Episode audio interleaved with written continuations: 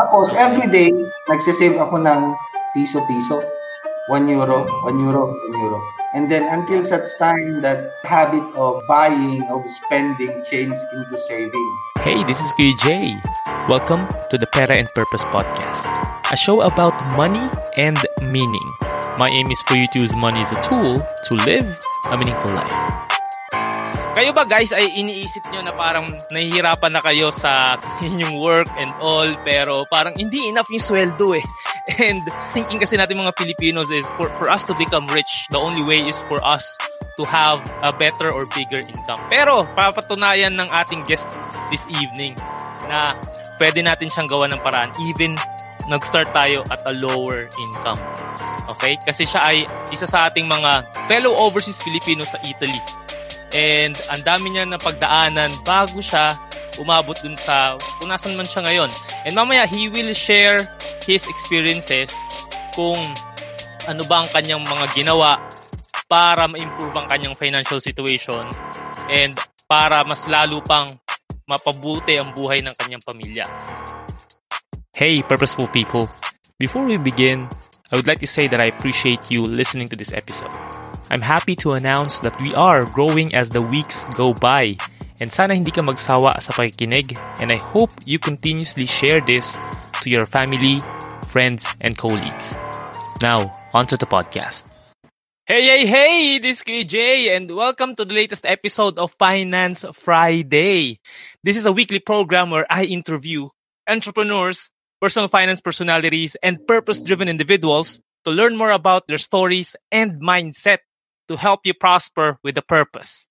We are streaming live on Facebook, YouTube, and LinkedIn. And of course, this episode will be available sa aking Pera and Purpose podcast na nasa Anchor, Spotify, and Apple Podcast.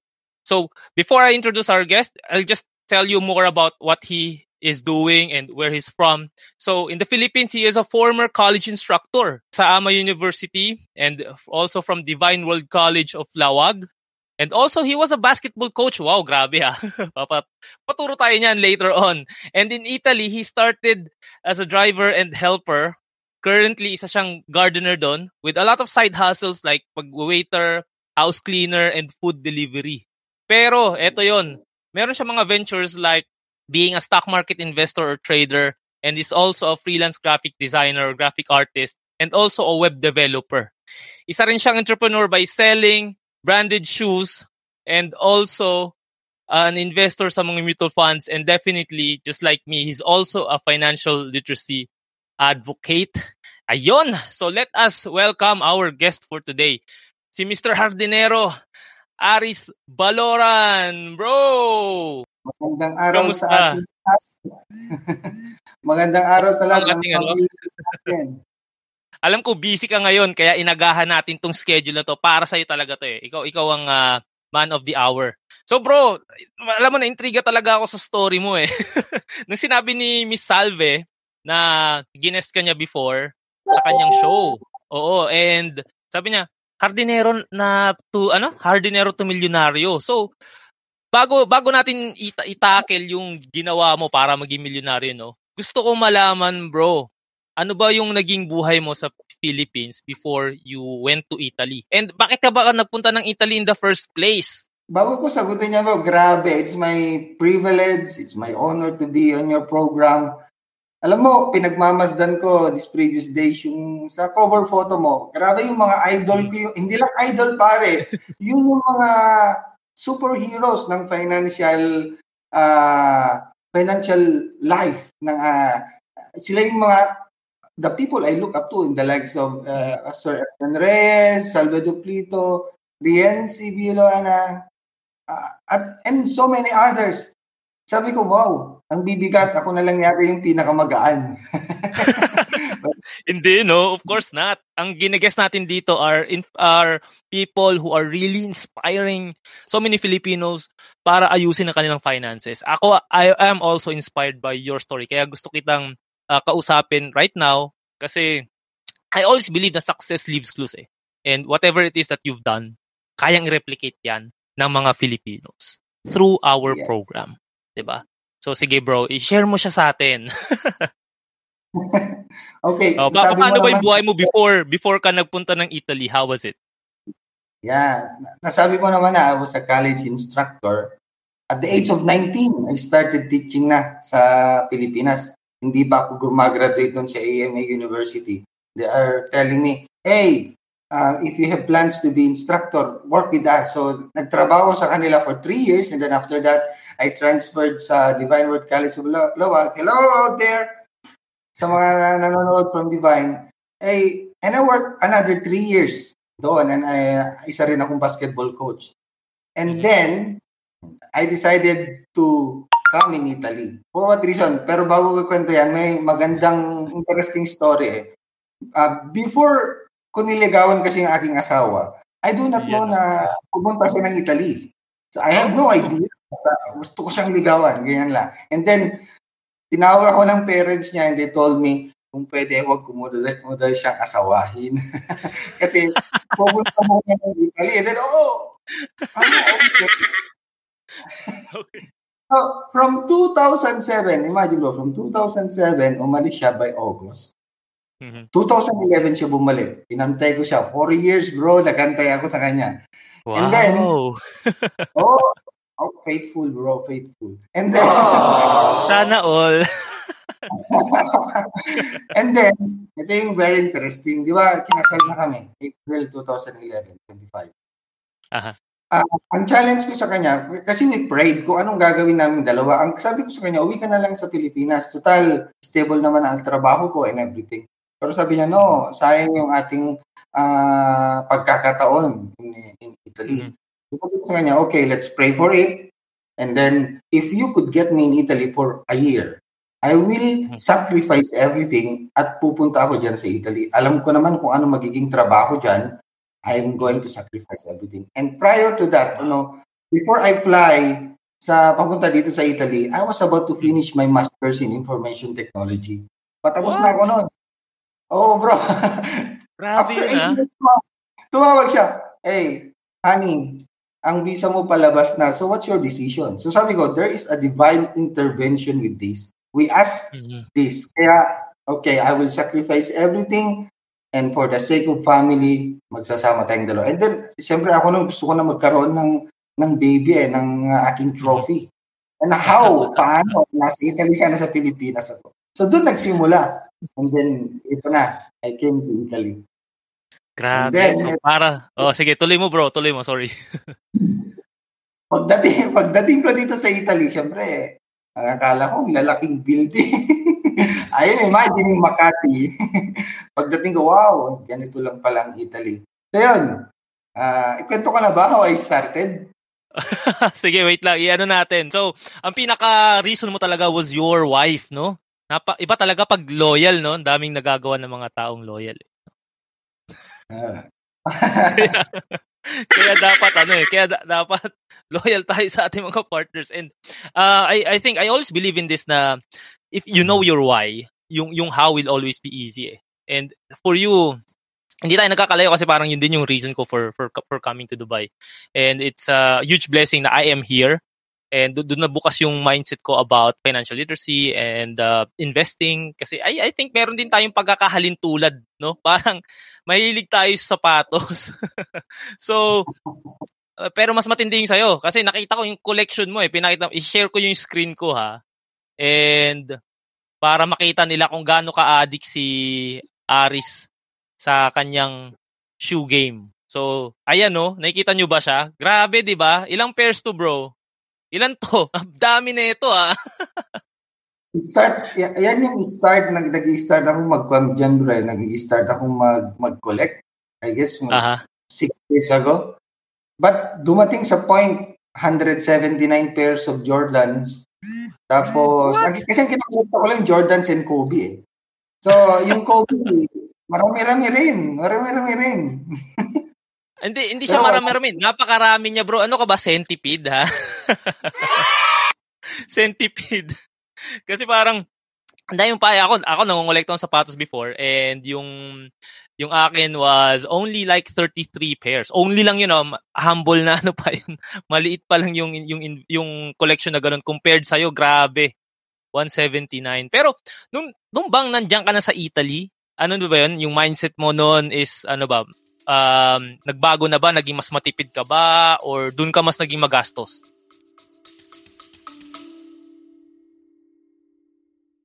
Are you tired of overspending and not knowing where your money goes? Well, meron akong gift para sa'yo. I've created a free intentional spending plan to help you take control of your finances.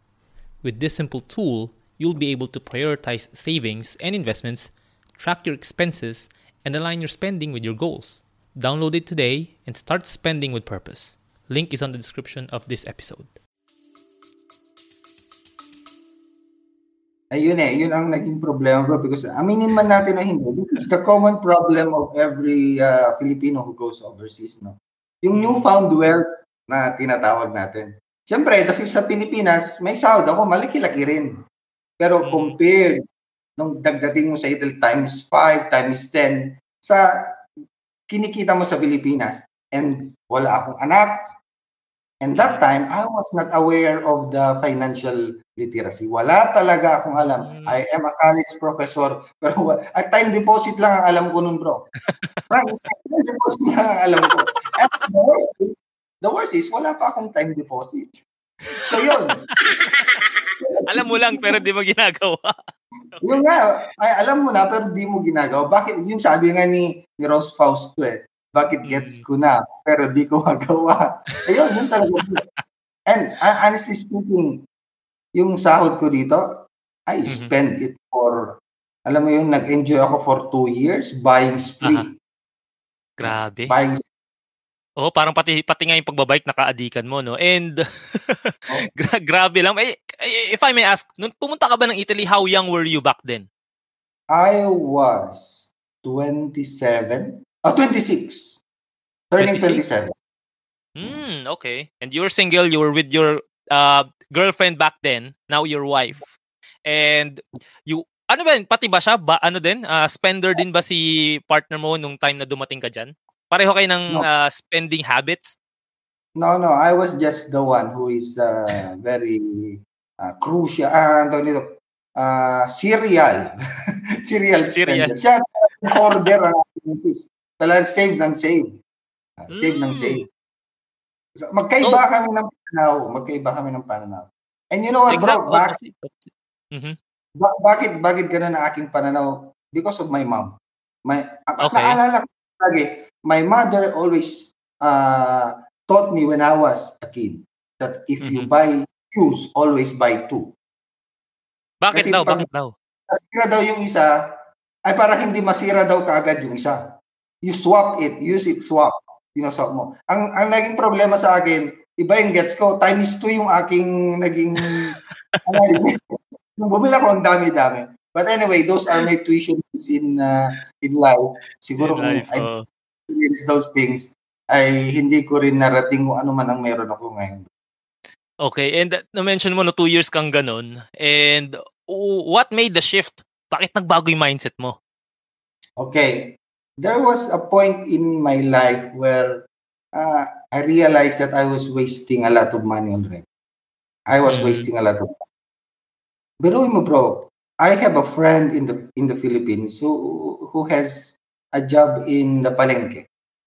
Okay. Nagkakwentuhan kami minsan, nagkakwentuhan kami minsan, sabi niya sa akin, alam mo, bro, Aris, I'm about to buy a new lot. Sabi niya mm. sa akin. Oh, how much is the lot? Around mga 2.8 million, sabi niya sa akin. Wow. At the back of my mind, may 2.8 million siya siya. Siya ako wala. Sana sa palengke, ikaw nandyan.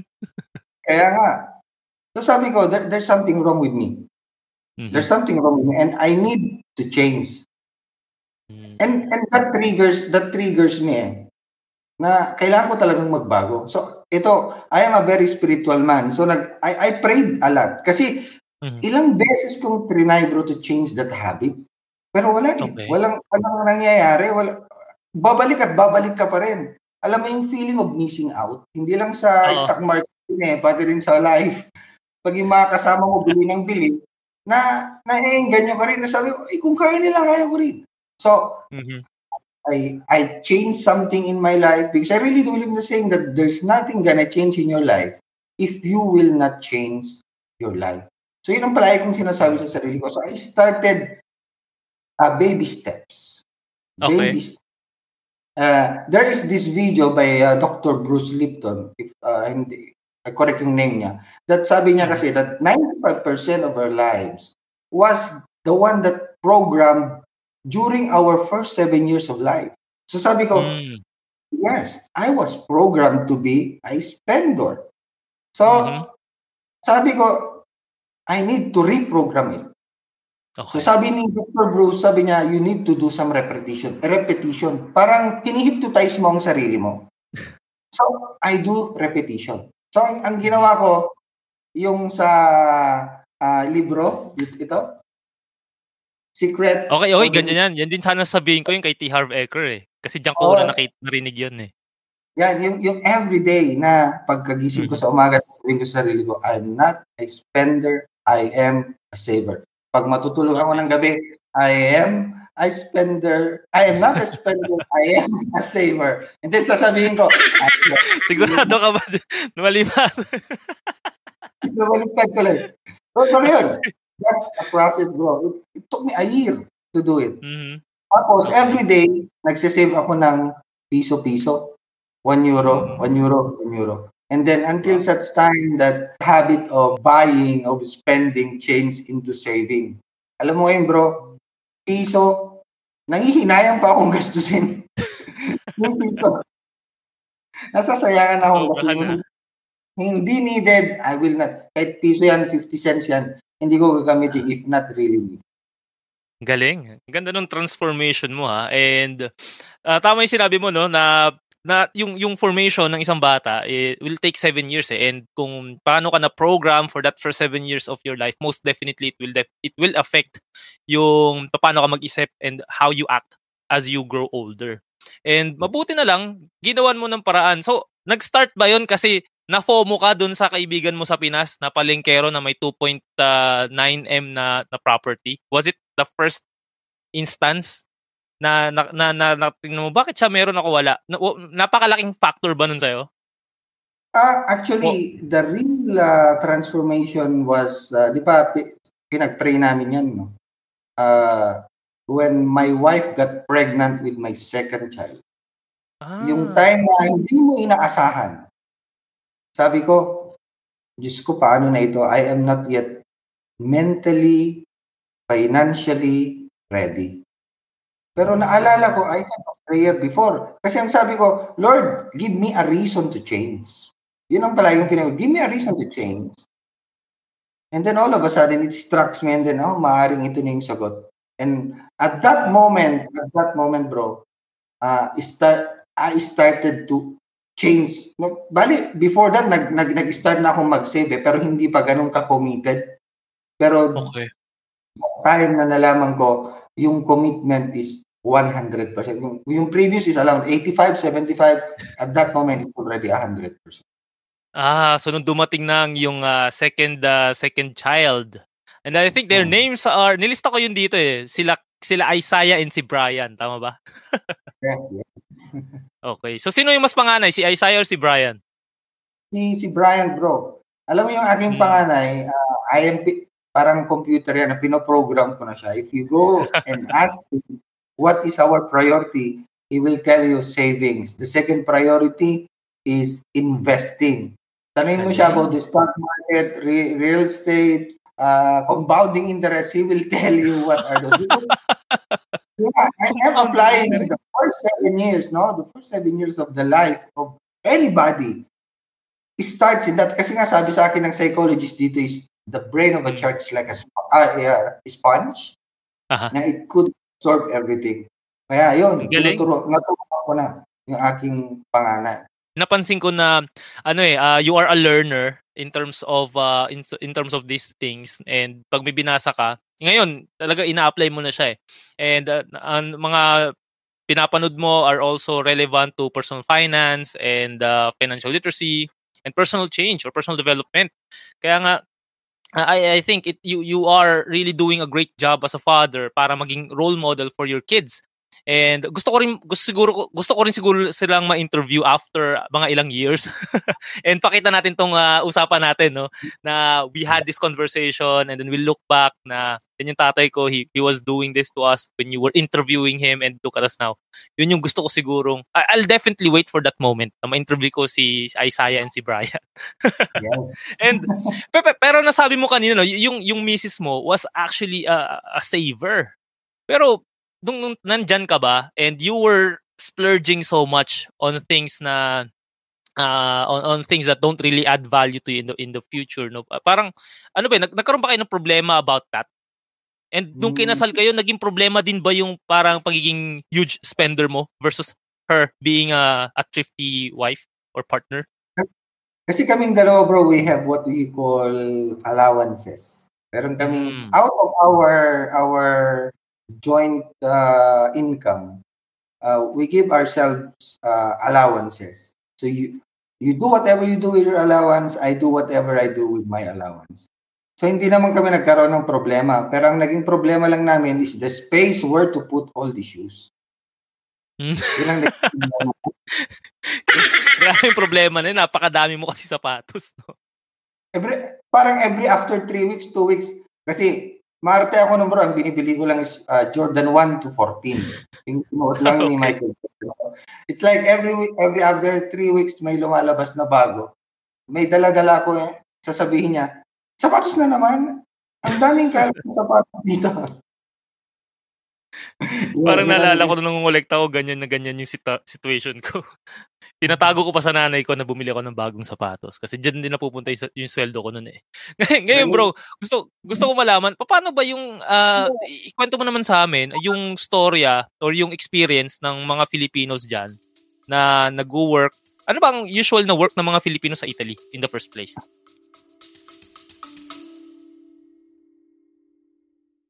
Hey, this is Kuya Jay, and quick update lang. I'm excited to share with you some of the valuable updates ng aking website. I've added new free resources and insightful articles as supplement to the podcast and help you make smarter financial decisions. Visit jadriantolentino.com, subscribe to the newsletter, and stay tuned for the next updates.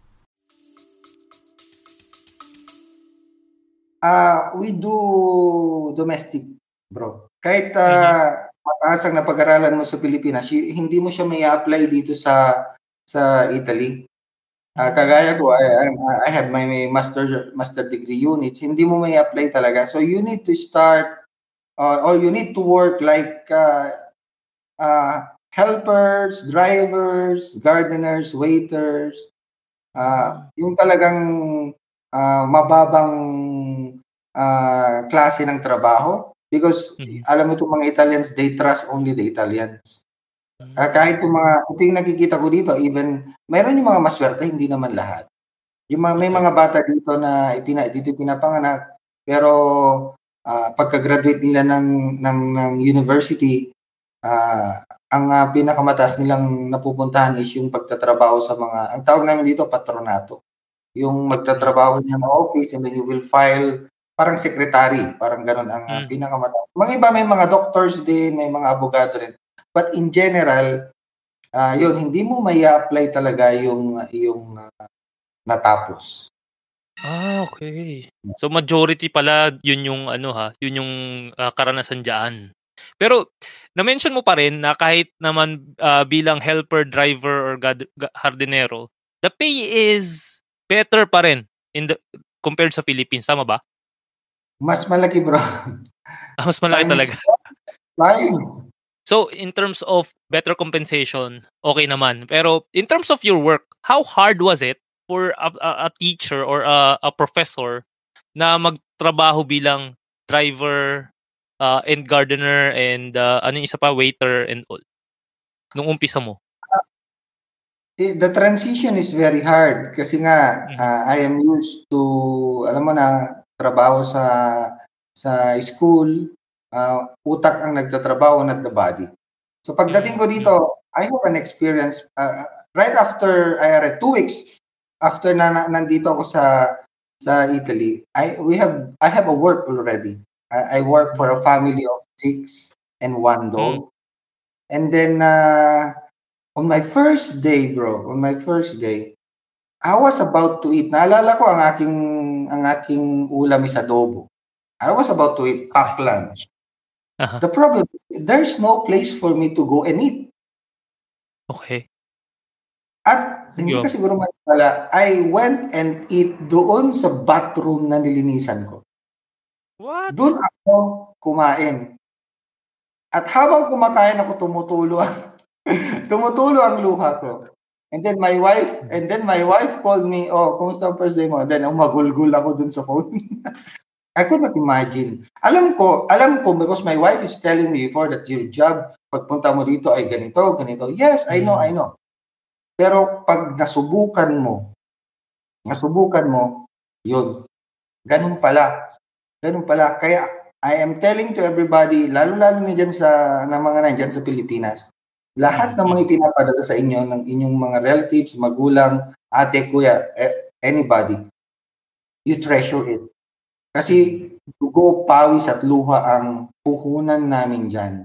Hindi basta-basta ang pera sa abroad. So yun bro, naiyak talaga ako. At maraming beses akong natanggal sa trabaho because I do not know how to Mm. work. I do not know how to work. And that came na, na talagang I, need, I really need to embrace it at kailangan ko talagang mag-adjust. So Okay. it's a new learning process again for me. Y- yung pagiging professor mo ba back then is something that you really dreamed of as you when, when you were a child or may iba ka pang pangarap and kasi mahirap yun eh tatalikuran mo yun para sa ah, trabaho na ayaw mo talagang gawin pero I think yung naging purpose mo talaga is si si wifey mo eh pero I- ganun ba No, I- ganun ba yung ano Oh bro, I belong to a family of teachers. Hmm. So, my mom is a teacher. Kaya, noong ako'y nasa college, talagang gusto ko na I want to be a college instructor, a professor. I, I want to be the dean. I want to be like this. Yan ang nasa isip ko. Nagbago lang lahat ang mga yan when I, uh, yun nga, I married my wife. Pero it's one of my dream. It's one of my dream. And alam mo siguro, kung ano yung second dream ko, is I want to be an stock market investor. Yon, nagawa mo naman na yon, right? I mean, you're you're already doing it. And meron uh, one thing that I realized in this conversation of ours as we are progressing, no, parang napalaki, napakalaking bagay na you have someone na you offer your life to then and also you have a dream that you want to accomplish kasi nga parang if you, if you stayed in the Philippines it's gonna be harder for both of you and hindi mo rin alam kung anong pwede mangyari in the next coming years right and you said Yeah. na very important sa yung uh, yung wife mo and your eh, your faith din in God. So um parang napansin ko lang dito sa usapan natin na uh, majority of your of the things that you did are mainly for others eh. I mean, siguro the only thing that you did for yourself would be yung sapatos mo. I think na enjoy mo lang talaga siya nung nung, uh, nung bago ka diyan. Mamaya i- itatackle natin yung mga una mong nagginawa to to invest to to multiply your money and also yung mga pagkakamali mo rin sa investments gusto ko ring malaman yun kasi very prone tayo mga overseas Filipino sa ganyan. Oo, hindi hindi ka nag-iisa. Pati ako ganyan din ang nangyayari sa akin. So, we'll talk more about that after our break. As city living turns more quickly, the need to always be in step with the daily rush has become ever more important. A need that developer Avida Land has chosen to take head on with their newest development, Avida Towers Verge. Located in Mandaluyong City, Avida Towers Verge gives its residents unparalleled access to key places in the metro. It banners the ideas of access and convergence to make sure that its residents are never too far away from the things that count. Also worth noting is the fact that Mandaluyong is one of the best places at the moment to invest in property, with values continuing to rise due to high consumer demand, making Avida Towers Verge a very worthy investment. For almost three decades, Avida has been providing thoughtfully designed homes in secure communities. And with proximity becoming more and more essential in modern living, they have listened once again with the unmatched location and value proposition of Avida Towers Verge. So now, residents won't ever fear that they are missing out on anything again.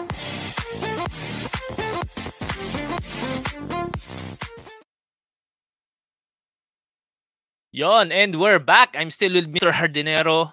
or also known as Aris Balor na pagbaligtad ko na. I'm still with Mr. Aris Baloran, also known as Mr.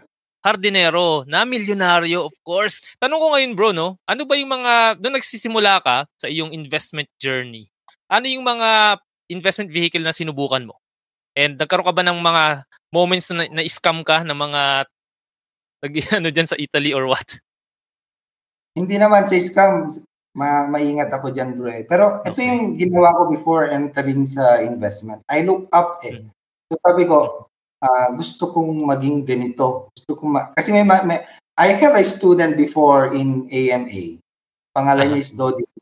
Shout out kay ate. And shout out din kila uh, best friend ko si si Mary Gold and Ate Michelle. They are based in Italy. Ay, in Dubai. Excuse me. Ah, so, nasa Dubai sila. Okay. Oh, so, Hello sa inyo dyan. May student before na who is mentoring me even this time because she's also a maid in Hong Kong na, hmm, na naka, nakapangasawa ng Hong Kong national and they become uh, stock traders and investors. Mm-hmm, mm-hmm. So, ito yung mga tao naging inspiration ko and I asked them.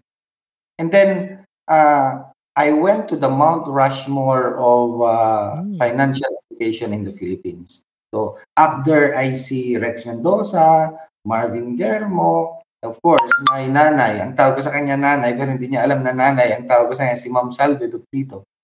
Uh, and, uh, and others, well, Archie guys and everything. Sabi mm-hmm. ko, I want to do, I want to be like them. I want to be okay. like them. So, uh, yung kanilang mga advices, ginawa ko yun, but it's little by little. No? Mm-hmm, mm-hmm. So I, I started investing, bro. My very first uh, investment was in the Pag-ibig MP2. Mm, okay. Because ito, hindi ko siguro maniwala, my wife is a saver, but not a risk taker. Ah, okay, conservative si wife. Oh, conservative siya. So ayaw, ayaw niya yung mga ganyan before. Mm-hmm. So sabi ko sa kanya, okay, para hindi tayo maging, uh, yung ating pananaw ay magkaiba, ganito gawin natin, let's try. So mm-hmm. we tried to put in Pag-ibig MP2. And then nung nakita niya yung aming uh, kinitang dividends, then sabi, okay, let's go, let's go, full blast.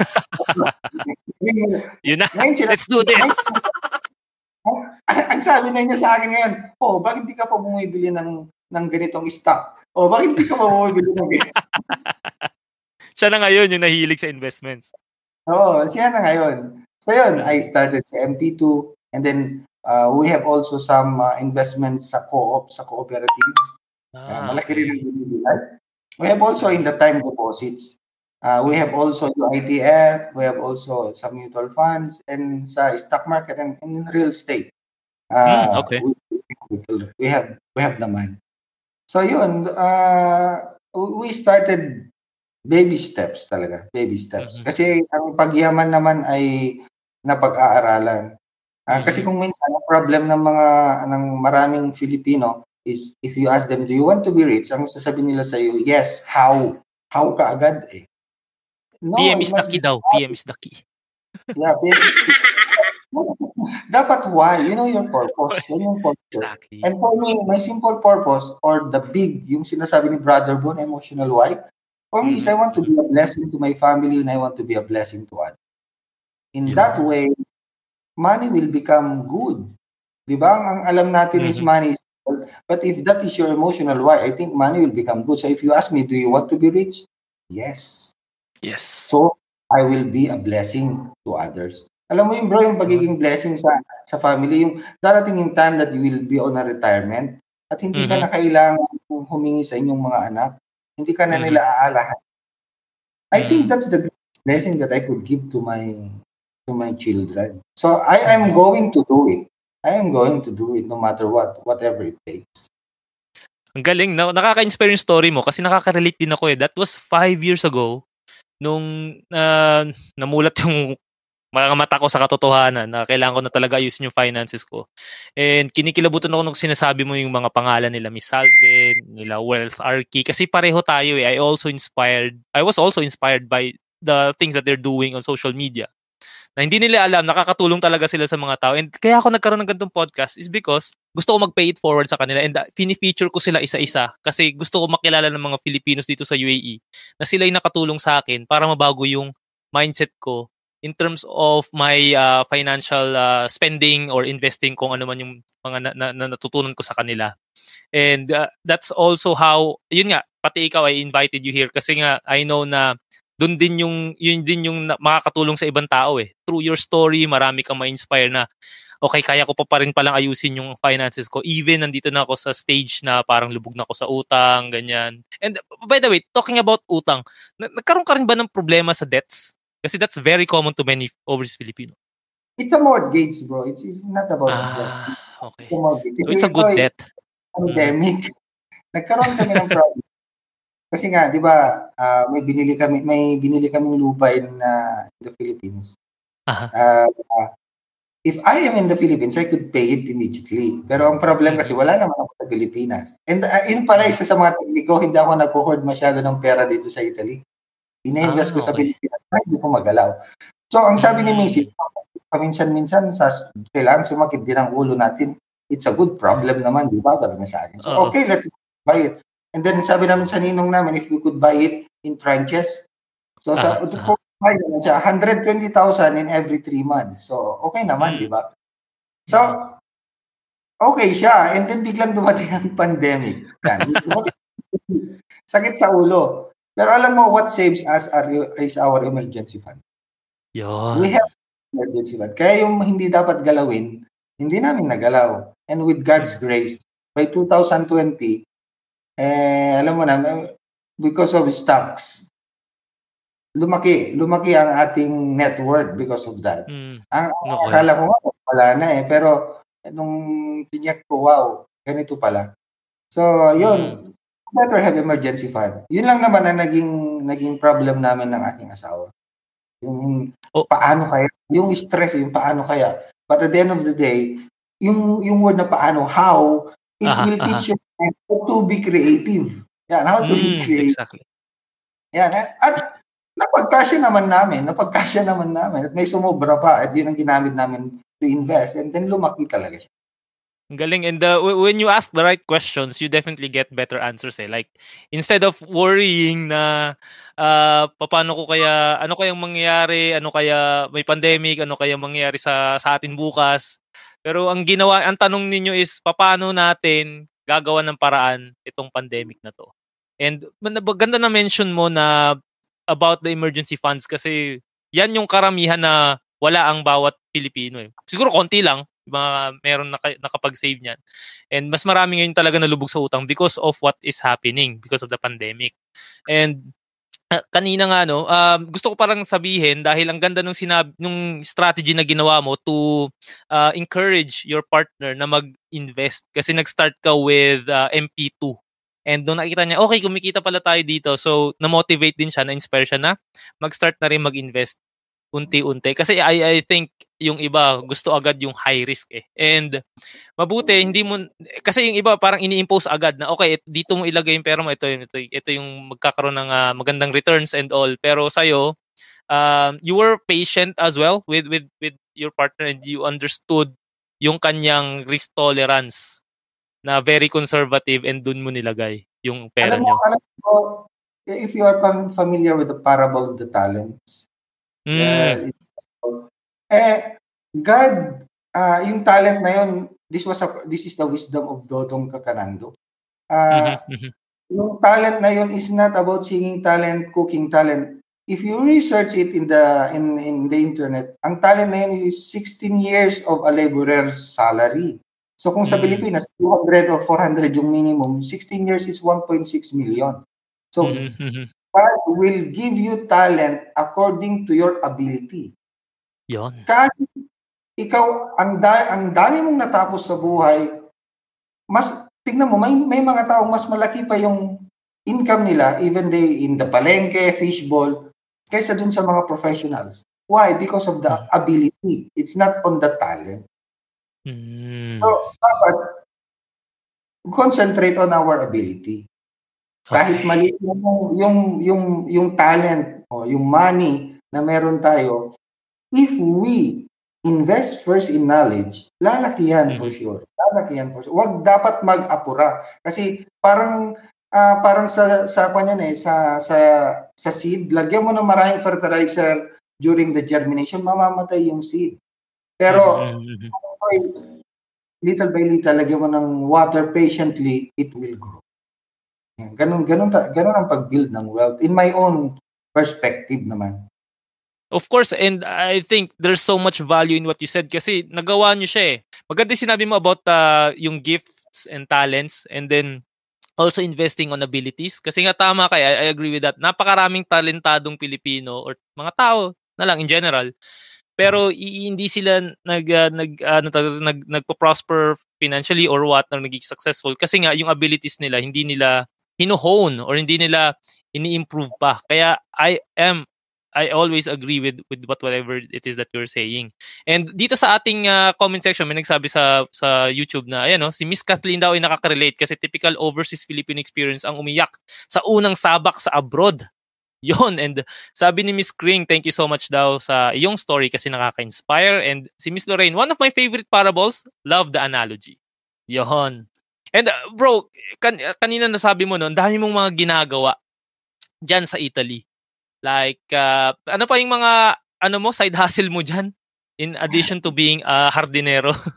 I do sushi, oh, sushi, okay.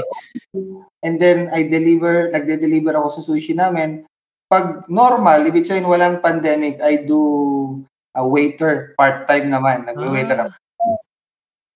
Nag-waiter ako sa gabi. Grabe, no? Ang dami mong energy na ma-maximize mo talaga yung energy mo dyan sa sa Italy. And may nagtanong kanina eh, may, may nagtanong sa akin, ang, ang, ang, ano mo daw ba, ang puno ba na ginagarden mo is money tree? Kasi ang dami daw pa. You know, you know the reason bro kung bakit ganun ako ka ako na magtrabaho because I I really do believe that work is a blessing. It's not a Okay. curse. Kung hindi ka magtrabaho, okay, Bible again. In the first Thessalonians, I forget the verse at the chapter, it said there that if you will not work, you will not eat. Mhm. Diba? And and and and work, bro. Uh, the product of work is abundance. If you Mm. work, I am not telling hard work, uh, hard work. I am telling about work lang because hard work sometimes it's uh, overrated sa finance sa financial. Yeah. Work uh, has a product and that is abundance.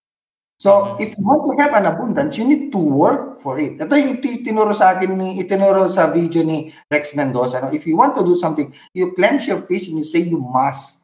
No, tinuro, na Mm. napakatigas. You must. Pero sabihin mong I try. Lumalambot eh. I try. Lumalambot. So, if you want, you work for it. You tell to yourself, I must. I must.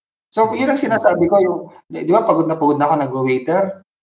Mm. Kasi na gusto ko na up. And I will tell to myself, no. I must because I have a Yeah. dream. I have a scoreboard. Malayo pa ako dun sa aking ah, gustong marating. So, that's the reason bakit ako nag-work hard. Kasi kabata Oo pa tayo.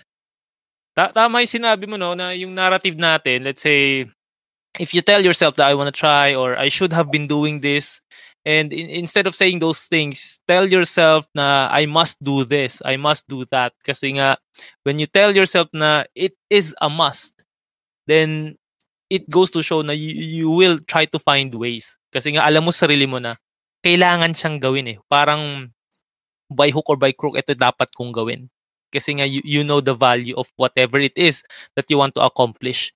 And you talked about the goal. So paano ka nagiging na, na- na- nagiging motivated na tapusin or i-accomplish mo yung yung goals mo? And you mentioned na meron ka palang vision board, no? That's that's one of the things that that you have na, na ginagawa. And last week, ganun din, sinabi sa akin ng guest ko eh, na meron siyang vision board na each time na tinatanggal niya yung mga nakadikit doon, merong feeling of accomplishment sa kanya.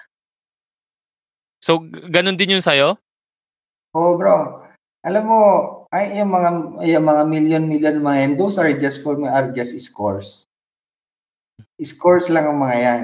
So if you reach the your first million, it's just a score. For me, I have a target. I have a target. So once I reach uh, that million, okay, I move on to another million. Because Okay. th- those are scores.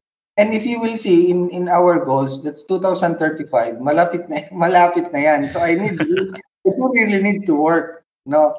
Kasi kailangan kong marating. Kailangan nating marating 'yan to crook or by at least uh, lumapit man lamang tayo doon. But you know, I have those strategies already. I talk with my wife, ganito ang gawin natin. And then uh-huh. I ask the experts how to do it kasi may meron tayong mga mentors and I listen to my mentors uh, on what they are saying. And the most important is yung grit, the discipline, and the perseverance to do it. Kasi you must be committed. Yung word na commitment, talagang very important yan in achieving your financial goals. Eh, hindi pera ang habol natin, it's goals. It's goals. Ah, okay. Ang galing nga, kasi eh, sabi mo 2035, malapit na yan. Sa ibang taon, tagal pa niyan. Mag, pepetics muna ako, pep, uh, ano muna ako, babanjing-banjing muna ako. Kasi it's just ilang years pa eh. Parang it's 14 years from now eh.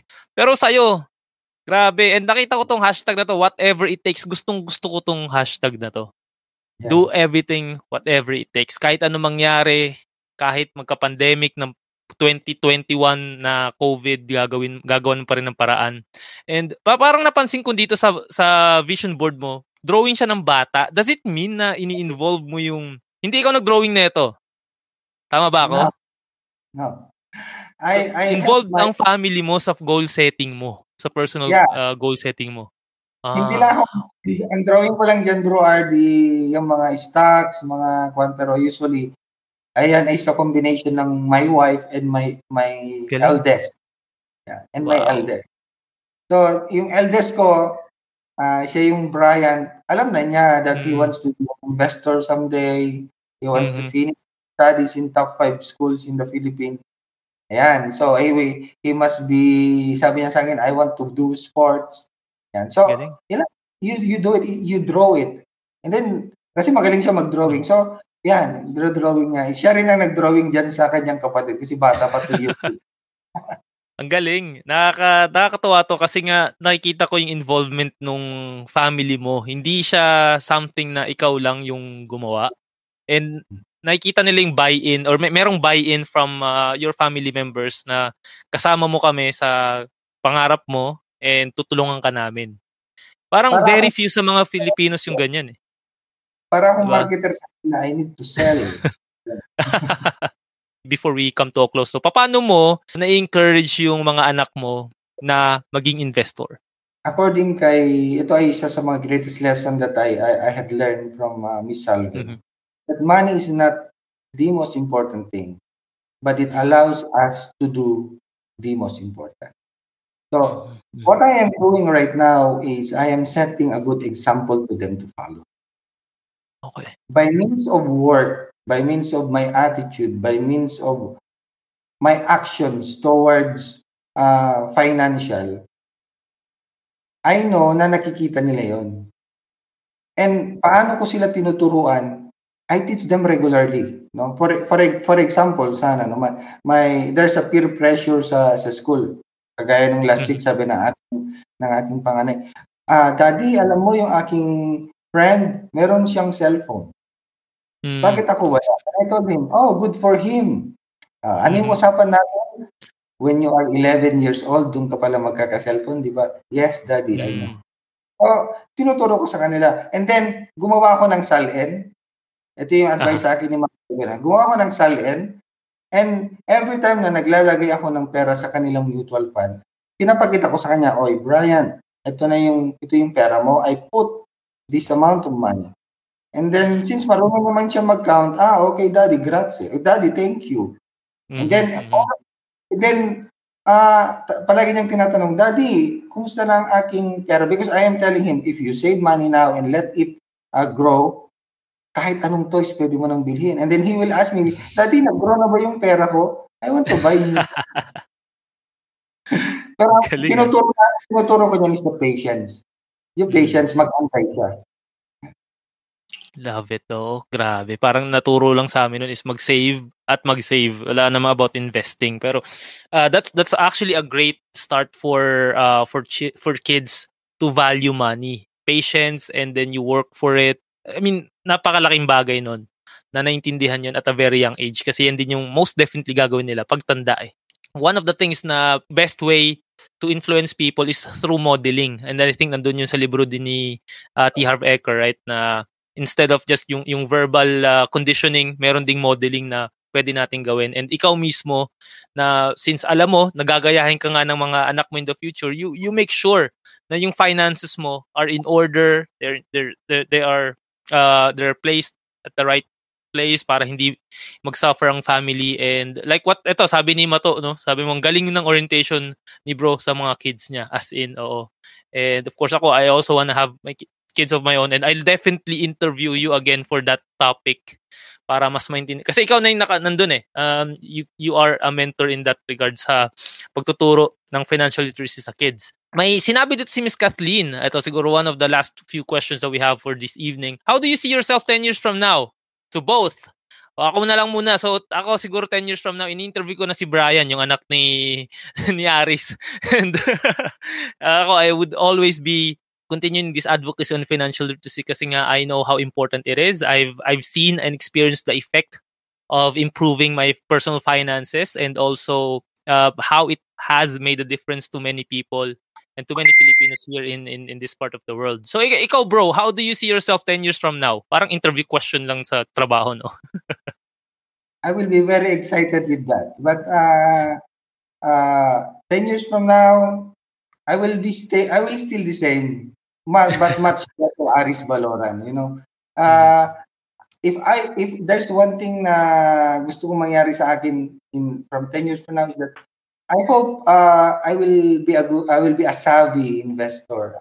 I will mm. be uh, no, I, I am a savvy investor yes. para dapat know, kino-commit na natin yan eh. Present na, oo. so yun lang bro. I I uh, and and I want to be like you. I want to be the others. I want to be like Mom Salve and the others. You know, mm-hmm. uh, I want I want also to be a part of this uh, financial literacy advocacy. I want to be a voice also for all the people that you know. Alam mo, uh, ito yung mali sa ating lahat na sa mga OFWs that ang akala nila you could work forever sa mm-hmm. abroad. Datanda, tanda, tatanda rin tayo. Uh, yun lang, dapat uh, we must be aware. And I, I look myself 10 years from now as a financial literacy advocate pa rin.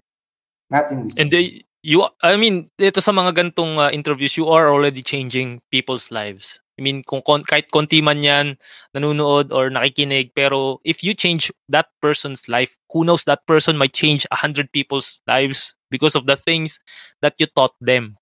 So definitely I and I really hope na ituloy mo yung pagiging advocate ng financial literacy kasi that's what I also want for for many Filipinos. And uh, bro, since this uh, ang aking program is all about purpose driven finance, last question that I always ask my my my guests here is that how, how do you want to be remembered in terms of how you manage your finances? Although it's I think it's obvious na pero I wanna hear it from you. well, uh, as I've said, no, uh, money is not the most important thing, but it allows us to do the most important. So I want to be remembered as a person, even in the most little way, I become a blessing to others. Mm-hmm. Because yun nga, that's one of my why. Why I want to be rich is that I want to be a blessing to others. And in, the, in order for me to be a blessing to others, I must set a good example. And I hope uh, I, I will be able to touch uh, people's life by means of, uh, of uh, showing to them how to achieve goals by doing the right thing. Mm-hmm. Yun lamang. I want to be a blessing to others. And by means of uh, doing this, I will be able to touch the lives of these people, change their their mindset about money. I will be very happy. I also agree with what you said. Na uh, money is a tool to help so many people. It's a blessing that we can give not just to ourselves but also to others. So, brother, saan ka ba nila pwedeng ma-reach sa social media if ever na they wanna learn more about you and the things that you're doing? Ano bang iyong uh, social media handle? Yeah, I, I have a page which is uh, Mr. Hardinero is the name. Mr. Ayun. Hardinero on Facebook. I randomly, hindi naman kasi palagi, na nagpo-post ako ng mga videos but I try my best to to post videos uh, that that's that's that's my page, La Hardinero. I mm. hope you will learn something from it. Yung, alam niyo itong mga learnings na na sineshare ko dito comes from these people that I look up. Kasi meron akong tinatawag na Justice League of Financial mm. Literacy. So yung nice. mga ni Rex Mendoza, which I called him the Superman, Salvo uh-huh. Duplito is the Wonder Woman, Marvin Garmo mm-hmm. is the Flash, uh, Rian Sigloma is the Batman, Rangel Chongson is uh, the Robin, and everything. Uh, the Green Lantern. Ganun, I have my superheroes. So okay. kung ano yung mga natutunan ko sa kanila, I am sharing it to them in that page, in the Mr. Hardin. Yun. Yun, Justice League. Para sabi ko sana ikaw si Nick Fury, kaya lang Avengers pala yun. So, hindi siya hindi siya relevant. Okay. So bro, maraming salamat sa oras mo and uh, sa time na binigay mo sa ating audience. And I'm sure ang dami nilang natutunan and definitely that wraps our episode for tonight. So I, I really hope na you gained a lot of wisdom from Aris and sana itong episode natin inspired you to keep going and improve your finances. If you missed the entire episode of this session, you can definitely listen to this on my Parent Purpose podcast through Spotify, Anchor, and Apple Podcast. And don't forget to follow Purpose Driven Finance sa Facebook, IG, and LinkedIn. And also, si Mr. Hardinero sa Facebook, i-follow nyo na sila. Siya pala, siya, siya lang pala. i-follow nyo na siya now na. So once again, ito ulit si Kuya Jay, kasama ko si Aris Baloran, telling you to prosper with a purpose. See you next week. Salamat, brother. Hey, you've reached the end of the episode. Thank you so much for listening. If this added some value, I hope you can share it and write a review sa Apple Podcast and I'll give you a shout out sa aking next episode. And if you have some money questions, you can send it over to purposedrivenfinance at gmail.com or drop a voice message via Anchor. You can check the link on the description section. I'd also like to invite you to our Facebook Live every week so you can win prizes or ask questions to our guest. So paano? Kita-kits!